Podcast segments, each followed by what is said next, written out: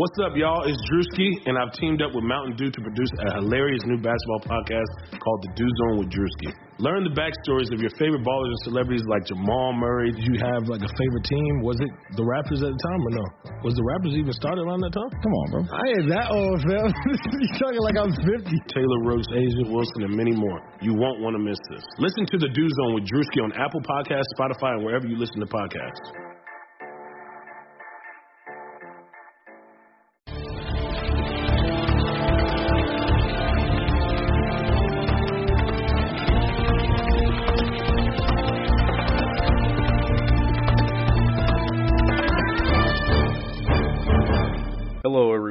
Welcome into another episode of Kentucky Daily, a daily podcast covering your University of Kentucky Wildcats. I'm Sean Smith, joined by Derek Terry of the Cats' Pause. Derek, how are you?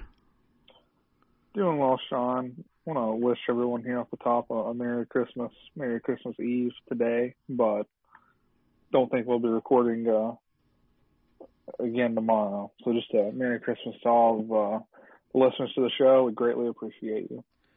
Absolutely. Yeah, we won't be recording anything on Christmas Day. What, what we're doing is we're recording two today uh, and running. Of course, we're going to talk about Calipari and his presser, his pre-presser versus Louisville, and talk a little bit about that game. And then we're going to run Mailbag Friday on Friday on Christmas Day. So you're going to have an episode, but it won't be recorded uh, on Friday. So yeah, like Derek said, a Merry Christmas and Happy Holidays to everyone who listens to the show and then uh, we'll be back on Saturday to discuss whatever happens with Kentucky Louisville. But speaking of that, Derek, so John Calipari had a Christmas Eve press conference. I actually missed it. I'm an hour behind, and I didn't, I didn't get up that early. Uh, you were on the Zoom call, so what are some takeaways from that one? Yeah, just off the top, um, since he was the focus of our last episode, Cameron Fletcher, Cal kind of detailed why he was so direct on Twitter because that was obviously something we talked about. That we couldn't remember the time that you know he basically left no cover at all for Fletcher, and he kind of explained that just given the circumstances that, um, and I guess he's assuming there would be plenty of media in attendance or fans or something at the Louisville game. But basically, what he was trying to say is that people are going to know that Cameron isn't around, so he wanted to get out ahead of that story. But he did say that he expects him back.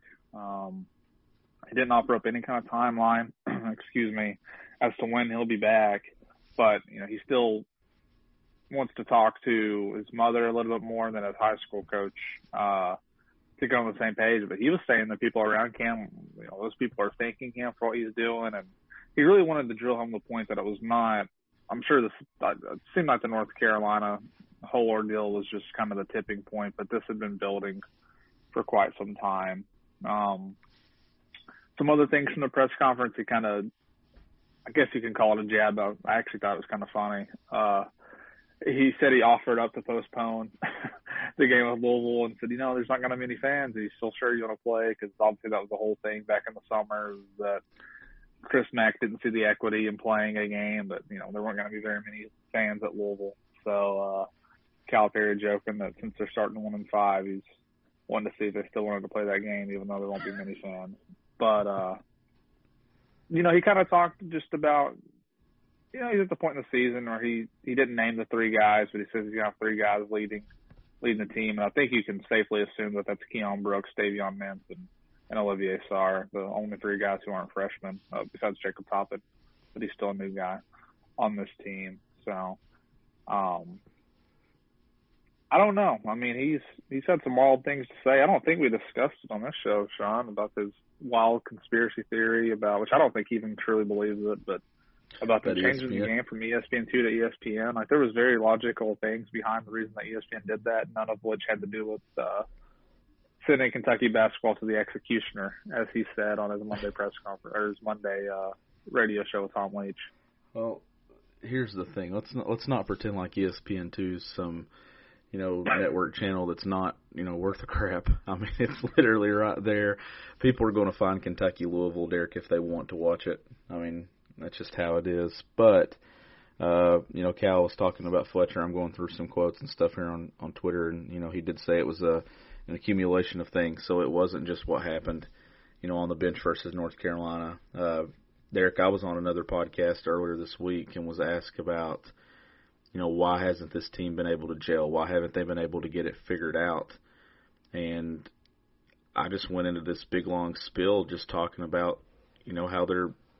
And it sounds like it's repetitive. I mean, we feel like we feel like we say this every year, but I just kept going. I keep coming back to how young they are. I keep coming back to how selfish they are, and it's not intentional. I don't think they're intentionally selfish.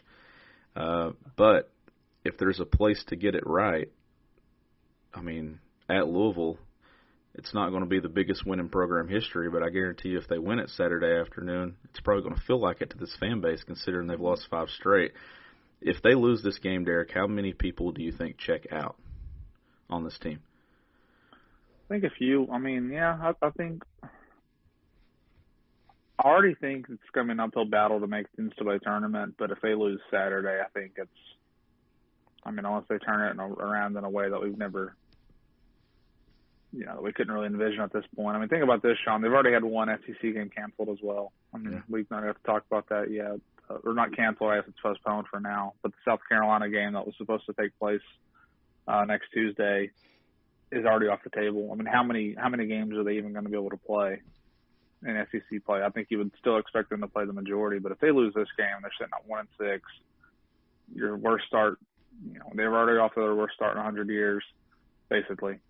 I think 93 years. Um, if you add a loss to your top rival, probably in basketball, uh, I think you will have plenty of people say, well, what's the point of even following this team at this point? Unless they're just absolute diehard Kentucky fans. And you know, if you're still listening to this podcast, you're probably one of those fans. Maybe you'll continue to watch. But I do think just the passion or whatnot for this team, yeah, it's it's it's going to be hard. But I guess if we can flip that, Sean, what, what would a win do?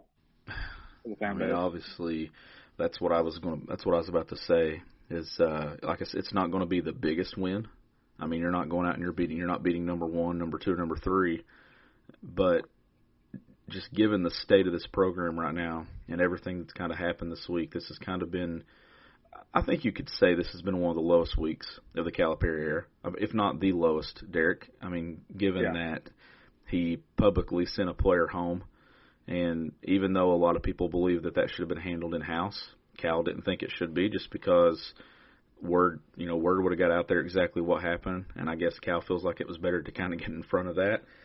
Uh, if anything, too, it a lot of people keep bringing up to me that he's actually protecting Cam in the process because Cal's taking the heat for this. Do you do you agree with that? Before I answer what a win would do. Because it does seem uh, like Cal's taking a lot of the heat and a lot of the criticism on this end instead of Cameron Fletcher. Like it on, on yeah, a national I mean, thing. Because Jeff Goodman pretty much come out with a five minute video the other day just absolutely dogging Calipari for this. Well, what we don't know is those other things that Cam did. And I mean, it, it was a very direct way. I don't think there's any doubt about that. Um, but at the same time, if if Calipari were to sit up there and kind of rattle off everything that Cam did that led to his suspension, that would probably cause some negative reaction too. But would also probably I would uh, I don't know what these things are led to suspension. I just know that Cal probably has a decently long leash, and for this to have been like I, I would say, I guess I'll phrase it this way: I'm guessing Cameron Fletcher earned his suspension. So I hope what I'm saying makes sense. Like we're not probably going to hear. The only thing we saw was what everybody saw on TV with, with Fletcher crying and being upset that he wasn't playing. But like, who knows all the things that he had done before? Like, that's what he said today. Is it wasn't one thing that had led to this. Like, he had just been building and building and building. So, had he come out and listed every single thing that he did to cause a suspension, then people would have been saying, "Oh, Cal doesn't keep it in house." He, you know what I mean? Like, it was kind of a maybe it was a no no win situation for Cal. Um, but I, I don't know. What do you think? I think that I think I don't know if it was intentional. Like I don't think that Cal was like I'm going to do this and kind of you know take the bullet here on a national scene. I just think that Cal did exactly what he felt like he had to do in this situation, and in return, I mean he's definitely got a lot of criticism from the national media. Like I said, it's no surprise that Jeff Goodman is leading that front. I mean Jeff even admitted the other day that you know he and Cal don't have the best relationship, but that he respects Cal. Um, but he did. I mean, he hammered him pretty hard for about five minutes. I can't remember. It was on a podcast uh, that he was talking. There was video on Twitter. It was it was pretty brutal. Uh, but back to what you were saying about what would well, have win. Let me throw this in real quick too. Eric Bossi, who should be a name familiar for Kentucky basketball fans who follow recruiting. He works 24/7 now. He posted on our message board that he thought it was a bad look for Cal as well, and every school will probably use that against him in recruiting. So I know some people think that Goodman has got like a vendetta for Cal. Maybe it's true to some extent. I really don't know. Uh, but I know that Goodman comes as like that anti-UK like media person, whereas Eric Bossi, I don't think has any reason to be anti-Cal in any way. But even he, like, I think that's just the recruiting perspective of it. So I guess what I would say is don't just write off what Goodman's saying because you think Goodman doesn't like Kentucky or Cal. Like I think it's probably a real thing if you've got these recruiting experts mentioning it as something to watch going forward. Well, that that's what I was going to say too. Is that even though that you know him, he and Cal don't have the best relationship, I still do think that I don't, I don't think Goodman's lying when he says he respects Cal. Uh, but I mean, because honestly, if you can go on there and say you don't have a relationship nowadays, I mean, obviously you're being pretty transparent with it. Uh, but what a win would do, Derek, is it would even if it that's the thing this team needs right now. It just needs to beat someone.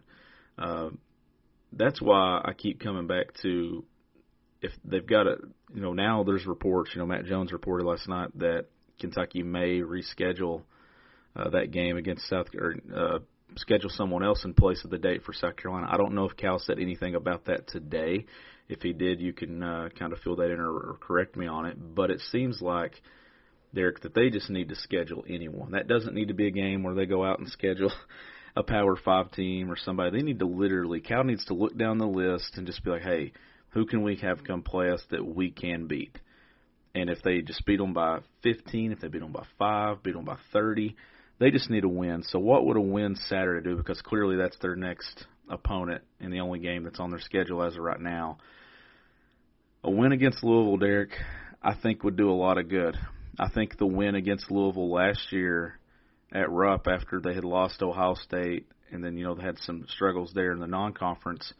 I feel like that win kind of ignited a push into SEC play. Uh, typically, it does. I mean, that's a big win to close non-conference and go into the conference season. I think that if they if they get a win Saturday, then you got a bunch of kids feeling like that they finally done something right together. Because I'll tell you, it's probably been tough as hell this week. I mean, going through a teammate, you know, being sent home. You know, these kids are there questioning. You know, honestly, I'm assuming Derek they're starting, they're beginning to question if they're good enough or not to do this. So I, I just think a win is the first step to. I don't think I'm not saying a win is the first step to being a Final Four contender, but I think a win would be the first step to kind of mentally turning the corner for this team and actually seeing something uh, pay off. I mean, they've been I mean they've been practicing for a month and they haven't won a game. Yeah, yeah, no question. I think you hit the nail on the head. They just if they win this game, I mean it. I do think it could change a lot of things for them, just confidence wise. Yeah, like I'm sure at this point they're just everything about what they thought their time at Kentucky would be has, has, has been nothing. I guess it's just been nothing like what they thought it would be. Um, looking at this from a fan perspective, I, for probably what the fans are thinking, like to be one and five. If they beat Louisville, you can kind of give that old adage that like if you don't beat us this year, you're never going to beat us. and uh, I, I think it'd be a really, mean, I hate maybe this is too dramatic, but like, I honestly think it would be like a devastating loss for Louisville because Louisville should win. They have the better team. Well, we would think they have the better team based on record. I I don't know, Sean, if you were in the CJ picks, Jon Hale sent out, like I picked Louisville to win.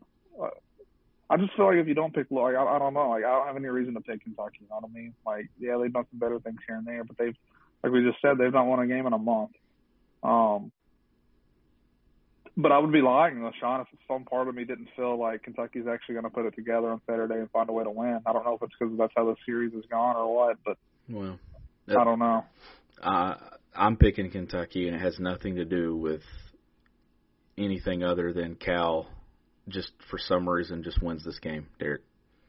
Uh, I just, I mean, I've I've thought even, you know, Louisville and stuff last year. Louisville played very well at Rupp Arena, gave themselves a chance to win, and, and Cal and Kentucky still found found a way to pull it out uh, on the heels of losing two games in Vegas. I mean, they they kind of like this is the thing. Like that game last year, which that was a different Kentucky team. That was a Kentucky team that had beaten Michigan State, and they had had some success in the non-conference, had some experience. Uh, but that game kind of, you know, jump started that start to SEC play. I mean, if if if Kentucky were playing anyone else Saturday, I think I would pick them to lose, honestly. Uh, but for some reason, I don't know what it is. I just think that that Cal, there's a different level of confidence when it comes to Cal in the series, even if he knows that, you know, his team is struggling. I mean, you heard it in the press conference this week that wants to ruin ESPN's weekend and all this stuff. And I mean, when you're saying that as a one and five coach, that's that's quite a bit of confidence uh, going into this matchup. So I'm going to pick Kentucky. I, I think it's going to be close. I think that I mean, could Kentucky certainly lose this game? Absolutely. I don't think that you can go into any Kentucky basketball game right now and assume that they're going to win it. Um, but you know, too, Derek, there's there's a lot of teams that around college basketball right now that you'll watch them on Monday night and they play very well, and then you watch them again on Thursday and they don't play well. Uh, Tennessee, for example, I watched that game against South Carolina Upstate last night. Uh, Upstate, I think, is 0 and 7 and they were right there. I mean, it was a single point, you know, single deficit, single point deficit game for like the entire up until maybe the 10 minute mark of the second half, and then Tennessee went on a run. There's, I, just don't know really what to make of a lot of these teams. There's, there's one thing that I do know right now, and that is that it is Gonzaga is very good. Yeah, actually, I'm glad you mentioned Tennessee because I wanted to bring up uh, on this podcast. I've kind of given Cal a hard time about him talking about how tough the schedule is. Um, in his defense, while I don't think Notre Dame and Georgia Tech by any means are, are, are great teams, I, I hadn't noticed in some ways this, which Tennessee was supposed to play a pretty tough schedule this year, and they've had a lot of games canceled because of COVID. Like, it's probably fair to point out that like they've played teams like St. Joe's, who I don't think had won a game. Like you said, SC Upstate hadn't won. These other SEC teams aren't really playing anybody at this point, so uh, had Kentucky been playing some of those teams, yeah, obviously the record would be better. I just wanted to mention that because I've been kind of well, critical of Cal's comments, but that it is true that like these other teams that, which I think Tennessee's a very good team, but you know they've not been challenged at any point. Like I don't think they've played anybody even on I would say Georgia Tech or Notre Dame's level. They they haven't, and and that's what I was going to say too. Uh, last night kind of showed, and, and Tennessee's going to be a good basketball team. Like right now, if Kentucky Tennessee played, I'd pick Tennessee. But you could kind of see that Tennessee hadn't really played anybody with some of the mistakes that they made last night. I, I, I watched literally till the final seven minutes of the game, and uh, I mean they had their struggles as well, but their record looks better. Arkansas is another team right now who has a very good record, and they've not played anyone. Uh, somebody asked me to rank my top four SEC teams going into conference play. And I said, well, if you're going off talent, you know, Kentucky will Kentucky will be one of the most talented teams, but I'm, they're not in my top four. Given how can you put them when they're one and five? Yeah. But I was trying to come up with a list, Derek, and you know who I completely left out the team that probably deserves to be sitting there number one or number two right now in Missouri. Missouri, uh, yep. And I just I hadn't even thought like I completely I, I said Alabama I, I think will be there in the end. I did give Arkansas and Muscle Man or Muscle Man Muscle Musselman He's definitely not Muscle Man, but uh, I gave him. Uh, I put them in that top four, top five because I do think that's a solid program, and I do think they have a chance this year to be good in the SEC. Some of these teams that maybe will take advantage of Kentucky struggling. Tennessee was my top team. Completely left out Missouri though because I'm just not used to them being good in recent years. But they have a home court win versus Illinois. Uh, they're undefeated. So I mean, they they deserve to be in there because honestly, they've probably done more than anyone in the league has in non-conference play. They have, and they were a team. Whenever I did the Cats' Pause yearbook this year, that I, I didn't love their talent. Like I didn't think they were just a supremely talented team. But like that team, and you look at that roster, like those guys have been around a long time, and it's pretty much been like Cuonzo's since he got there. Like these kids that he recruited they're old now. Um, I, I could see them being a real problem for Kentucky. Just a team like that. Uh, they got a physical guy down low and Jeremiah Tilmon. If if he stays out of foul trouble, he's a problem for a lot of SEC teams. But it's been weird though. Like I, I just think with COVID, when games are getting canceled left and right, it's been really hard to like pay pay attention to other teams in the league. Like I, w- I would have said going into the season that LSU would have been one of the better teams, but man, I couldn't tell you anything about LSU's season to this point.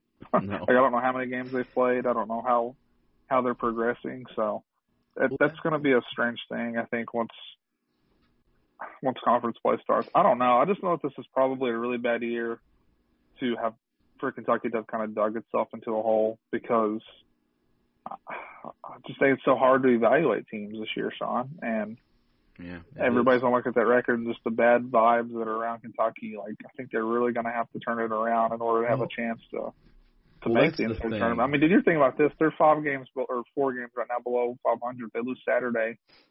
I mean, it's going to be a grind just to even like. uh, I'm being dead serious. It's going to be a grind to finish above 500 this year. Well, You're not going to be considered at all for any postseason play if you don't finish above 500. Well, then things are happening right now too that I've been kind of saying is going to happen. Uh, I, I kept saying this for the last three weeks that you're going to run into postponements. You're going to run into games at some point, Derek, that you're going to have to just jam them all into a week just to have them made up, and that's the thing that you're running into. This team needs wins right now. Uh, South Carolina game at Rupp Arena, you would like to think that that's a game Kentucky can win, and they just it just got pushed out for a while. We don't know when exactly that's going to be. What happens if you run into a situation and you drop three or four games due to postponement? How are you making all those up? I mean, there's a window, but for four, so does like right now? I think it's Kentucky just needs wins. I don't think they need good wins. They just need wins right now on their resume. Uh, because I, I felt like that this would be a season, Derek, if they could like obviously they blew the non-conference, like they they've blew opportunities.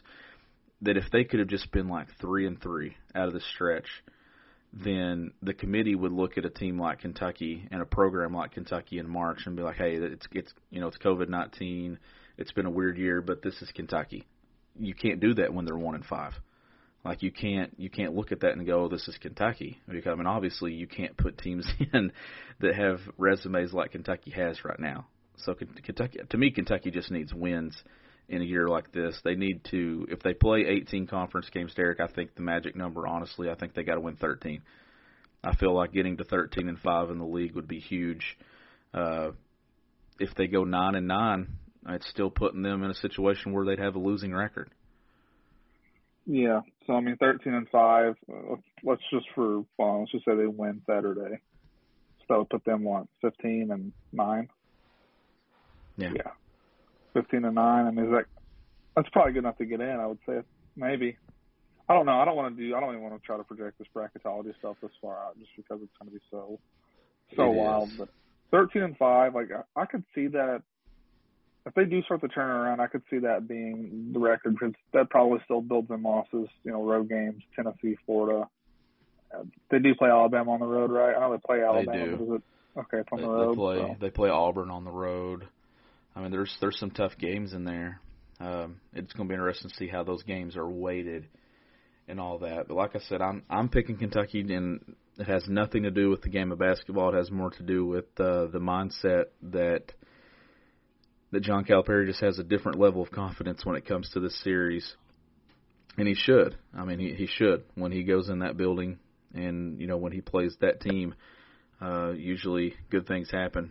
So if they lose Saturday, I can tell you this: it's going to be uh, it's going to be some dark days in the state of Kentucky when it comes to basketball. But Derek, before we wrap this up, since this is a Christmas Eve episode, I don't know about you, but let's let's name our top three Christmas movies. I don't know if you watch many Christmas movies or not this time of year, but I'm I, I think everybody could have three.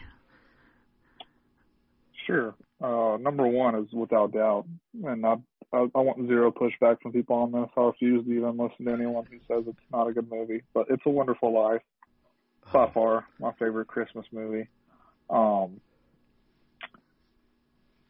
I would say You can go five if you have five. no. It's gonna be hard for me to get to. The, like I don't know. A Christmas Story is always on. on. You know, it's kind of like a tradition. I think it's on TBS like 24 hours on Christmas Day. So I'd put that in there. And then I I, I like Elf. You know, with Will Ferrell. Uh, I don't know if it's uh something everybody loves, but I'm gonna throw that in there. What's yours? What's your favorite? My favorite is National Lampoon's Christmas Vacation. I could watch it Yeah, over and over and over again. Like I, I don't care if I know every single word to it. Uh, it stays on my DVR for 12 months, Derek. Like I watch it. There, there's days I pull it up in May and watch it. I love that movie. Uh, and I'm a Home Alone person. I love both Home Alones. So Home Alone one and Home Alone two would be your two and three. Yes, that's my top three. I know that's pretty boring, but No love, love for It's a Wonderful Life. Are you one? Of, are you one of those guys, Sean? No, I do. I do love It's a Wonderful Life, but you're you're not going to believe this. The first time I ever watched It's a Wonderful Life was in a college course. I watched it in I high school. Of, I one of had never- teachers showed it to us. I took a I took a film class um, as an elective when I was in uh, community college, and we had to uh, we'd we'd watch a film every Friday. That was our class. It was just one day. Um, one I think it was one credit hour. No, maybe I think it might have been a one credit hour class. I'm not sure. Uh, but we'd watch a film and then write a review and stuff of it, and that was the first time I ever watched it. Well, Very it, surprising. uh, well, it's actually got a pretty interesting backstory. I mean, for anybody who doesn't know it, like when it came out in 1946, there was apparently like a huge snowstorm, and a lot of people didn't get to go see it. Like it was like across the country, and a lot of people didn't get to go watch it. I think I'm telling the story right. So, like, I think the popularity in that movie was like quite a while after it. it, it but uh, no, I actually haven't watched it yet this year. Um, had planned to watch it. Uh, Abby and I have our like date nights on Friday nights, and the last time that it wasn't, uh, this wasn't last week, but the week before, it was like still warm outside. And I just told her, I was like, I just, it doesn't feel like Christmas to me to watch this movie. So I wanted to wait, and then it just turned out, I, I guess I still could watch it today uh, if I really wanted to, or tomorrow even. But you had some good picks there, Sean. It's been a long time since I've watched Home Alone, but um, Well, I can certainly remember I when remember we're watching that growing up. Are, are there any just classics that were that people are going to be like, how how the hell did they not mention these Christmas movies? Die Hard. Yeah, I could see, I could see some people out there, depending on what age group listens to this, which I definitely think age group has a, a big factor in it. Um, Yeah. I think some people would say The Grinch. Yeah. Uh, I, I do like that one. I mean, if it, it Yeah, I like it too. A Christmas story, I think is more tradition than anything else. Like I, I will watch it every yeah, single that's what I was trying to say. Yeah. It's it's not like a fantastic movie or anything like that, but there's so many points. It's it's one of those movies you've watched it so many times that you can literally remember every moment of it and recite every moment of it, just about. Uh, I mean, it's a classic. I mean, that's why it's 24 hours a day, starting sometime tonight. So I will probably watch it at some point. My my TV though this time of year stays on Freeform or AMC because you see a ton of Christmas movies on those uh, on those channels. I'm trying to think if there's any more that be left out. And then my mom, for some reason, she loves Christmas with the Cranks, even though it's not one of the best Christmas movies ever. But she loves it, and typically in a normal year, we would sit around and watch that because that's one of her favorites. But we haven't, you know, done that this year. Obviously, my mom did get the vaccine yesterday, Derek. I, so I'm oh, okay. starting to have some uh, a little bit more, uh, not as worried, Hey, I guess, as, which is a good thing. well, I had a friend uh Monday, one of my best friends. He works at UK's hospital. He got the vaccine as well. tell you another movie I liked. Going back to it real quick, The Polar Express. That came out in Ah, yeah. 2004. I was 10 years old. That movie came out. Uh, I, I can remember. I think I remember going to the movie theater in school, going to watch that movie. That was from what I remember. I liked it a lot. It's been a few years since I've seen it too. But Is isn't there a place you can go and actually do a train ride and go through parts of the Polar Express? Isn't that somewhere? oh, I'm sure there. I'm sure there is. I don't Uh, know why I want to think that's in North Carolina or somewhere. Maybe I'm wrong on that. Somebody listen to the show. If I'm right on that, let me know because that's something I would like to do. Honestly. Pretty cool. Uh, yeah, wrapping up here, uh, Keely, you know, Keely teaches school, and her classroom, or uh, we was doing some. There was there was one thing I think it's when we were in school, and decorated a room like the Polar Express, and then had the kids come in and we did hot chocolate and all kinds of stuff. It was pretty cool. Uh, I'm all about this time of year and things like that. I'm a very I'm a big Christmas fan. Uh, so Derek, this has been just a simple episode, just talking about Kentucky Louisville, talking about Cal's presser. Hopefully, hey, I want we want people to reply with their favorite Christmas movies. Like tweet us Yeah. and be like, hey, you all left this one out. Maybe people will jump on board with It's a Wonderful Life with Derek. Uh, Derek, I hope you and your family, I hope you have a Merry Christmas. And uh, we're going to do a mailbag episode. We'll just do the questions. So you'll get an episode on Christmas Day from us, and then we'll be back on Saturday to uh, talk about exactly what happens at the Yum Center. I'm, I'm assuming you won't be there, will you, Derek? No, uh, well, Yeah. I don't. I don't think so. Same here. I won't be there either. So uh, we'll see exactly what happens. But to you all, let's say you don't listen to the mailbag episode until Saturday. We just want to wish you a Merry Christmas. We hope you and your family stay safe. Uh, 2020's been rough on everyone, so hopefully you uh, you can end it with some happy thoughts and and maybe 2021 will or uh, will start to uh, bring positives not just to the Kentucky basketball program, Derek, but to, to all of us who, who kind of need it. It's been a rough year. But Kentucky Daily will be back here pretty soon with a mailbag episode. We'll catch you then.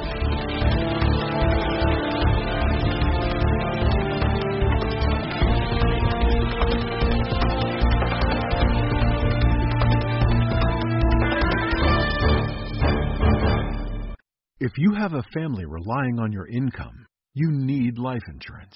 But finding the best quote shouldn't take a lifetime. That's where Policygenius comes in. In minutes, Policygenius could save you 50% or more simply by comparing quotes from America's top insurers.